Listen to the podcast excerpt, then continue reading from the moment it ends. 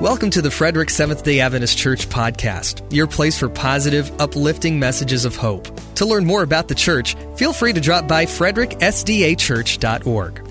A Million Thanks is part one of a new series on the end times from Pastor Quintana. He shares why it's so important to be thankful even when times are tough and reminds us that better days are coming. Thanksgiving is my favorite holiday. It's the best for me. I don't know. I just, I love it. I love everything about it. I love what it represents. And uh, I guess, uh, you know, it's the to- a time of the year where you get to come together with family and friends and just eat. wonderful, wonderful food. It's just a great time.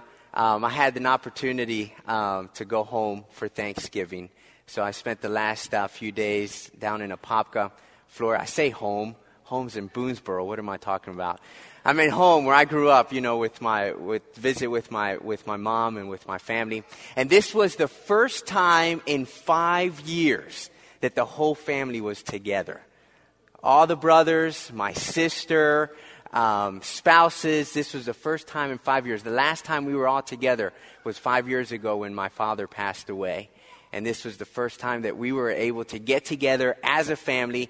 And how many of you know anything about Cubans?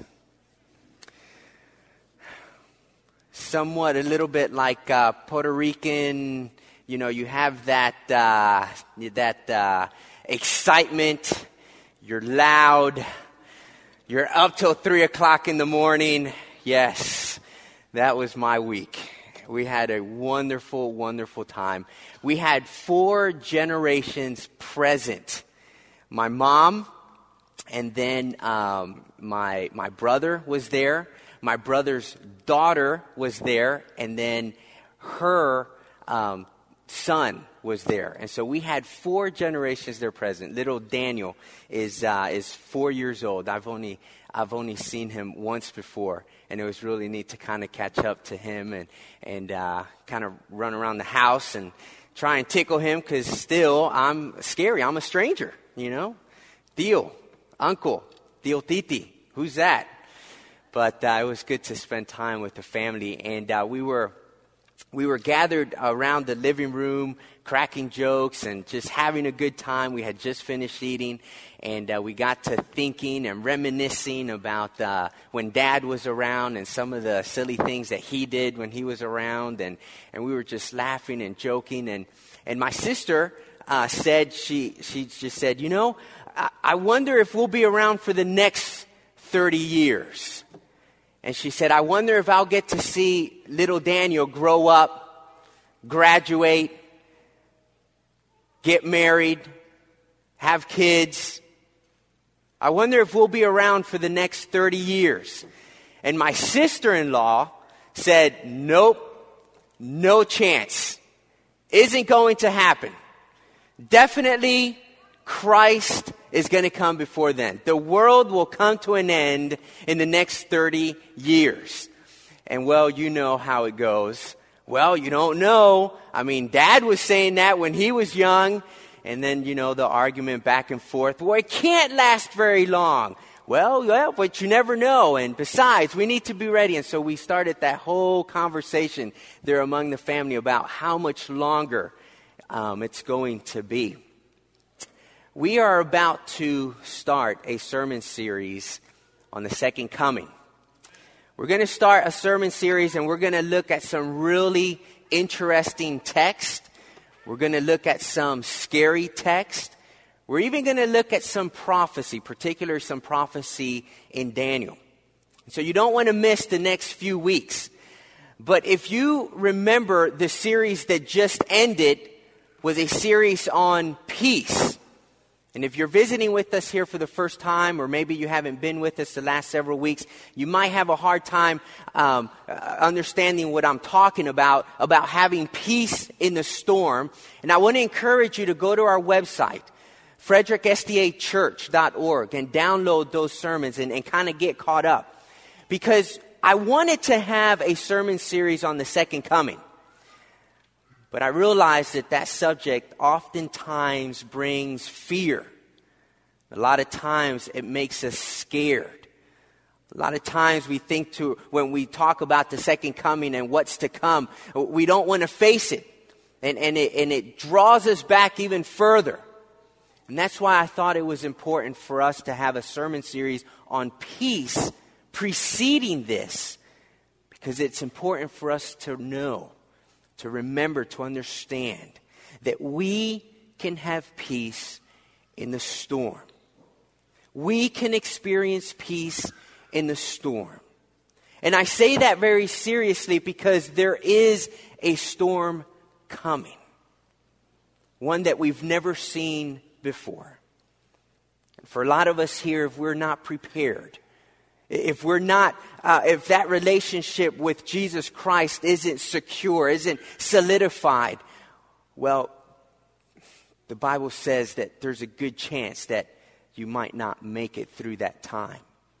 It's such an intense time that Jesus himself said in Matthew 24 that it is such an intense time that that time has to be shortened or else no one would be saved.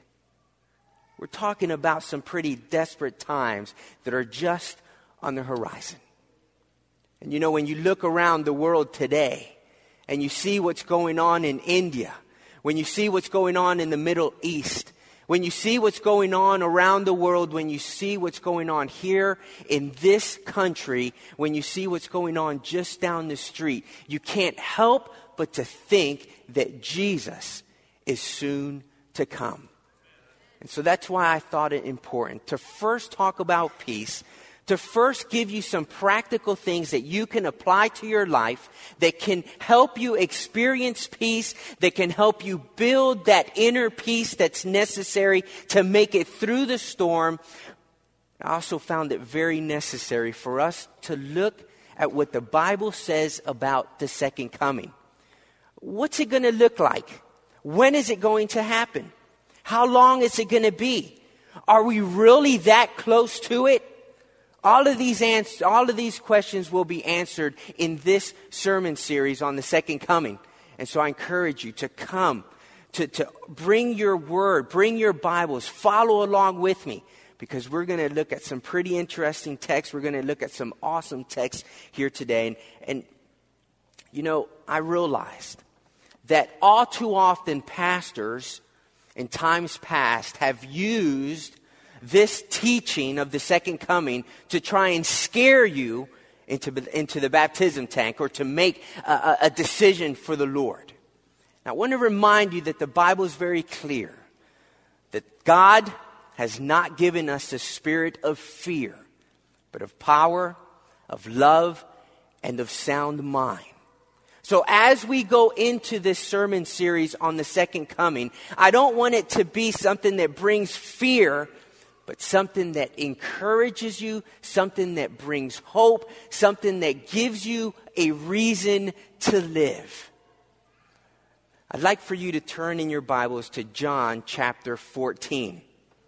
John chapter 14. I'm reading from the New King James Version this morning, John chapter 14, starting with verse 1.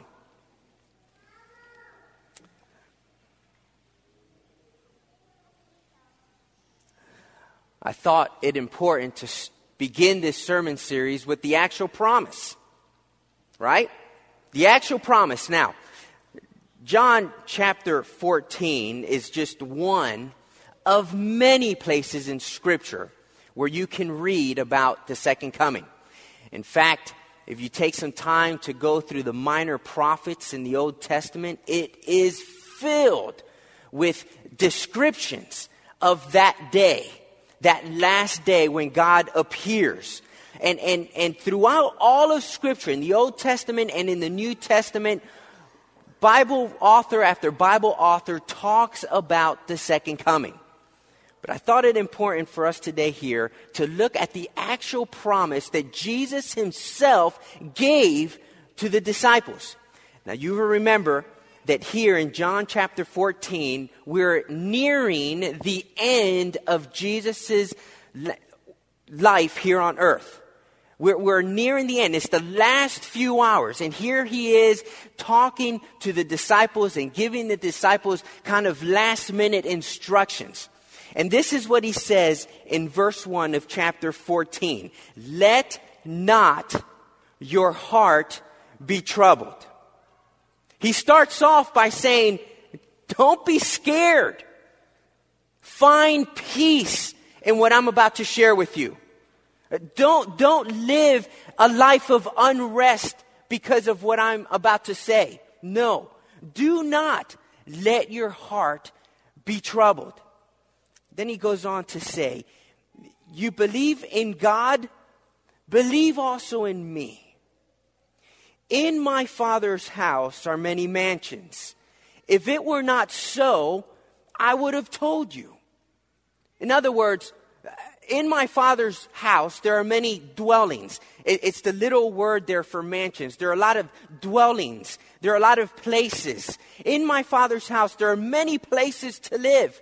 Listen, if it were not so, I wouldn't have lied to you. I'm not telling this to you because it's a fake. No, this is the truth. If it were something different, I would have told you something different. I'm not lying to you here. And so he says, In my Father's house are many dwellings. And then he says, If I, I'm sorry, I would have told you, I go to prepare a place for you. Now, a lot of us stop right there. Because a lot of us, that's what heaven is. I finally get my mansion. Heaven is soon on the horizon. I finally get to walk on streets of gold. I finally get to fly. I finally get to breathe underwater. I've heard people say that. I finally get to enter through the pearly gates and walk on the streets of gold. And, and that's what heaven is. And unfortunately, the materialistic world that we live in, this consumer mentality, that we live amongst has crept into the teaching of the second coming. Because for a lot of people, when they think of heaven, they think of all the possessions. They think of all the things that I'm going to have at my disposal. Everything that I want, anything that I can imagine. Well, guess what? I get to have it once and for all. Forget the 52 inch plasma. I get to have a 152 inch plasma.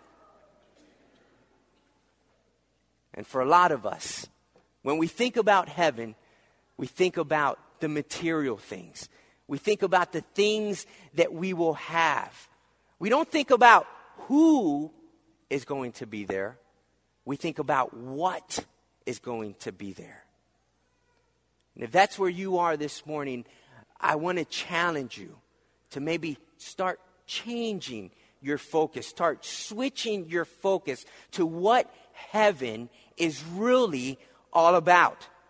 Because he says, In my Father's house are many mansions. If it were not so, I would have told you, I go to prepare a place for you. And if I go and prepare a place for you, here's the promise I will come again, not might come again, not I'll think about coming back again. No, he says, What?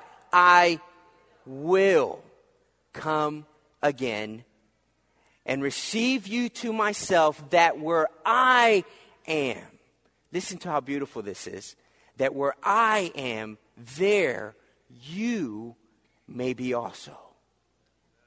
That where I am, there you may be also. Notice it doesn't say that where you are, God will be. Right? Which a lot of times in our little world, in our little circumstances, sometimes we, we think that the world revolves around us. Life revolves around us, right? He makes it very clear no, where I am, there you may be also.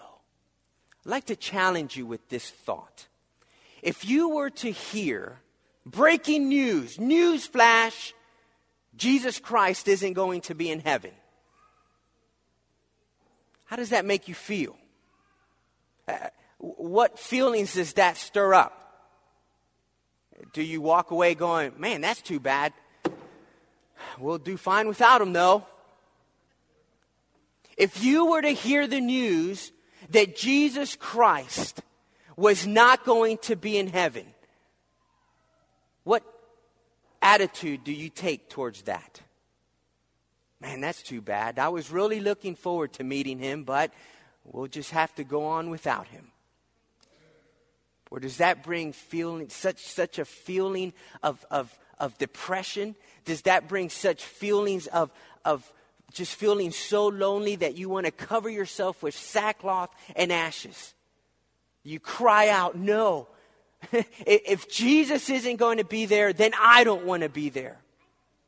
I remember when uh, um, Heather and I first got married, and uh, we had an opportunity to go to Paris, France, for our honeymoon.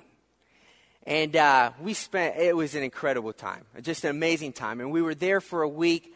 And uh, of course, one of the highlights of going to Paris is, of course, the Eiffel Tower, right? I mean, you have to go to the Eiffel Tower if you're in, in Paris. And so we went, and this is when I found out um, one, probably the only weakness that Heather has, in case she's listening. No. she's afraid of heights. You too? She does not like being farther up than, than five feet.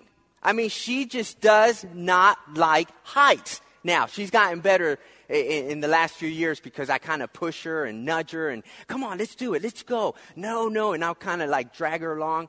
But when we were in Paris, my, I mean, we're going to the Eiffel Tower, and of course, we are climbing to the very top, right? And so we get there, and, and she's being a good sport about it. And she looks up, and she goes, I'm not going up there. What do you mean we're not going up there? We took a nine hour flight here. This is what you do when you're in Paris. You, you climb all the way to the top of the, of the Eiffel Tower. Nope, I'm not going up there. You can go up there, but I'm not going up there. Heather, please, come on, let's do it. I, I don't think I can. And she's telling me, no, I, I can't go up there.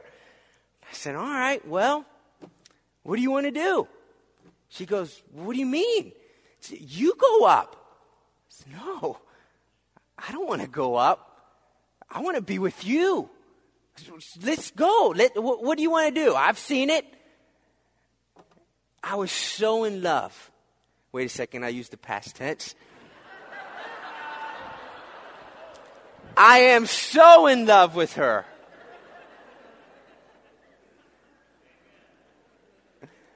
That I, you know, really don't care to do anything in life unless I have her next to me.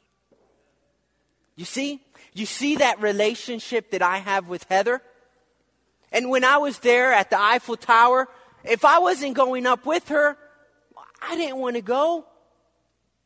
When we think about heaven, where is your relationship with Christ? Is your relationship with Him so knitly woven, woven together? Is it so tight that, that heaven would just be a bore if He wasn't there? And so often, when we talk about heaven, we talk about the streets of gold and the pearly gates and the, and the, the, the crown that we're all going to receive and the mansion that we're going to live on. And, and I wonder if God will give me my own planet we talk about what's going to be there, and all too often we forget about who is going to be there. And so I want to challenge you that as we talk about the second coming, as we talk about heaven and, and all the things involved in it, I want you to remember Jesus. I want you to remember that, that everything around the second coming it, it revolves around a creator a God who loves you so much that, that wants to make certain this relationship, wants to solidify this relationship with you, that He wants to come and take you home. There's nothing to fear.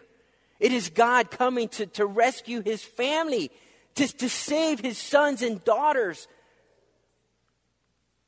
He says here, In my Father's house are many mansions. If it were not so, I would have told you, I go to prepare a place for you. And if I go and prepare a place for you, I will come again and receive you to myself, that where I am, there you may be also. You know, this one promise has brought so many people through so many difficult circumstances. This one promise alone that Jesus the, the creator of the universe, the savior of the human race, has promised us that he will come again, has brought so many people through so many challenging times. I remember going through a very difficult time while I was at Southern.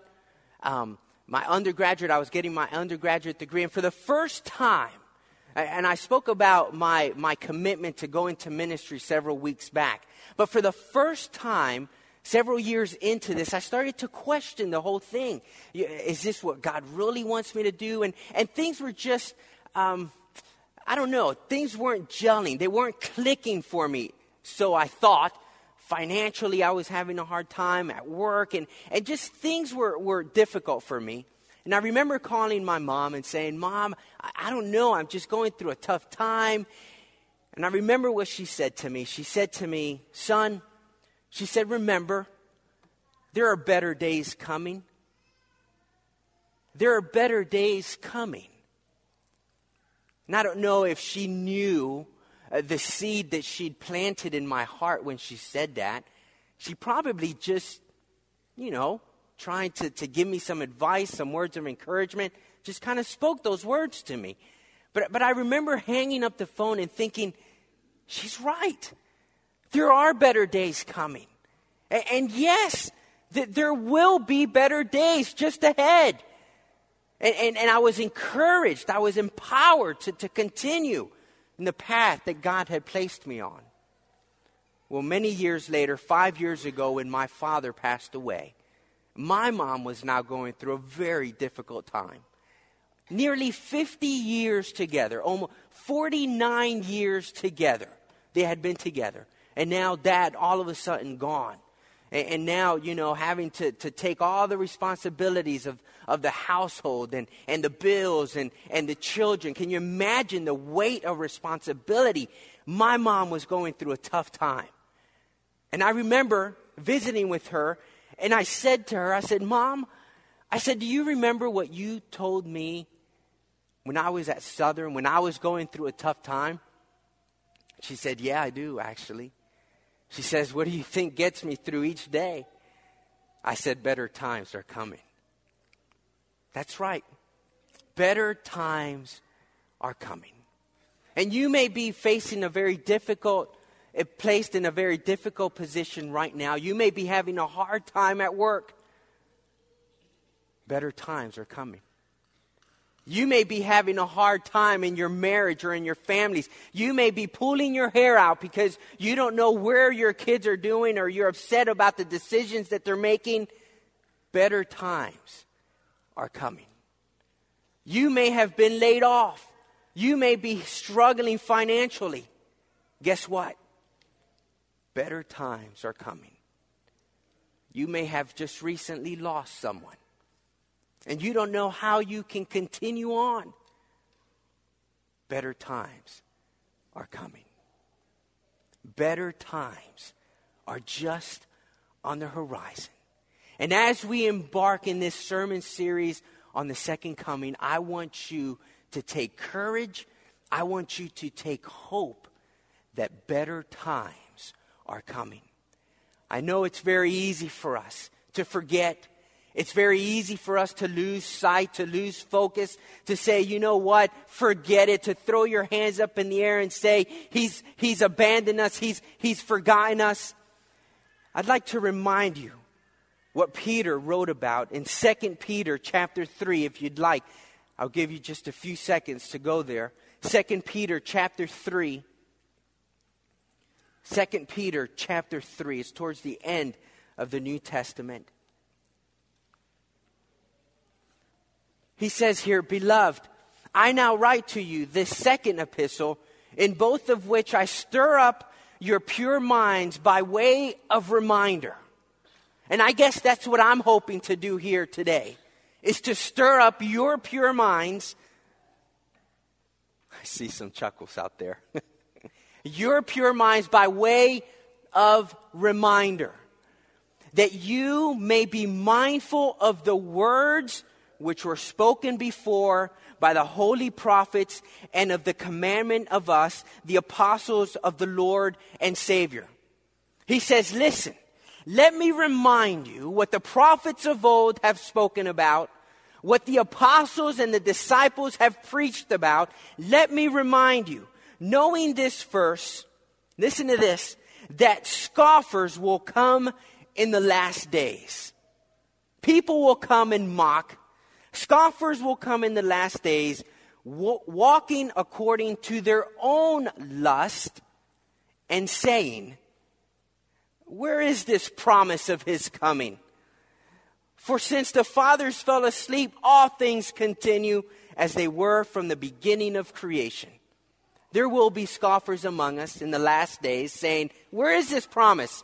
You're holding fast to this promise. Listen, They've been saying this for years, for centuries, even before Christ. Your, your father, your grandfather, your great grandfather, they all held firm to this promise. And they will scoff, they will mock. In verse 5, it says, For this they willfully forget that by the word of God the heavens were of old, and the earth standing out of water and in the water, by which the world that then existed perished, being flooded with water. But the heavens and the earth, which now are preserved by the same word. I keep on emphasizing that word, word, because if you remember, the creator of the universe has brought into existence by his word creation itself. By his word, he's brought forth the universe. By his word, he made light come forth. By his word, he made the heavens and the earth. By his word, he makes stars. By his word. And by his word, remember, Jesus Christ, by his word, said, I will come again. There is power in His Word, there is power in this promise. And so he says, By the heavens and the earth, which are now preserved by the same word, are reserved for the fire until the day of judgment and perdition, which means destruction of ungodly men.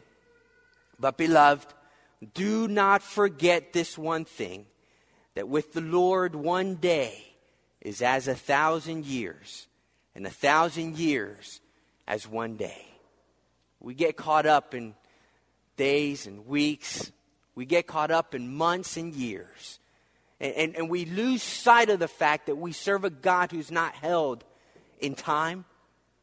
He, he, he's not imprisoned as we are in time. To him, a day is like a thousand years A thousand years like a day. And so it says in verse 9 the Lord is not slack concerning his promises or his promise, as some count slackness. In other words, he, he, he's not some lazy guy up there. He's not someone that says something and then not follow through with it. And certainly, you know, for some of us, we've been um, involved in families who, who we, there are fathers who give a promise and, and not follow through with them, or, or teachers who, who maybe promise something and, and not follow through with them, or, or family members or mothers or friends who will promise something and not follow through with them. And then somehow, some way, we try and define God by our own experiences.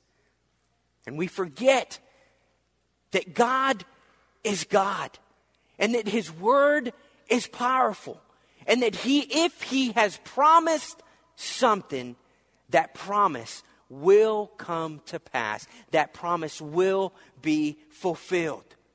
And so he says, The Lord is not slack concerning his promise, as some count slackness, but is long suffering, which means he is patient. He is patient towards us, not willing that any should perish, but that all should have come to repentance. Ask yourself this Is God holding back the winds of destruction on you? Is He up there going, No, no, not yet? They're so close to giving their life over to me. Not yet. They're so close to surrender. They're so close to entering into that covenant relationship with me. Not yet. The reason he delays, the Bible says, is because he wills, he wishes that no one perish. We here have a responsibility to hasten his coming. I mean, if we want him to come soon, we have a responsibility. You know what that responsibility is? It's very simple. It's for us to surrender our lives over to him. It's to say, God, here I am. I'm all yours. I'm ready. I'm ready. And the second responsibility that we have is to then go forth, is to go out and to share this beautiful message of love, to share this message of a creator who loved us so much, who died on our behalf, so that they too may find Jesus Christ. I go back to the words that my mom spoke to me many years ago. There are better times coming. And whatever situation you may find yourself in, whatever difficulty, whatever trial you may find yourself in, remember there are better days coming. Why?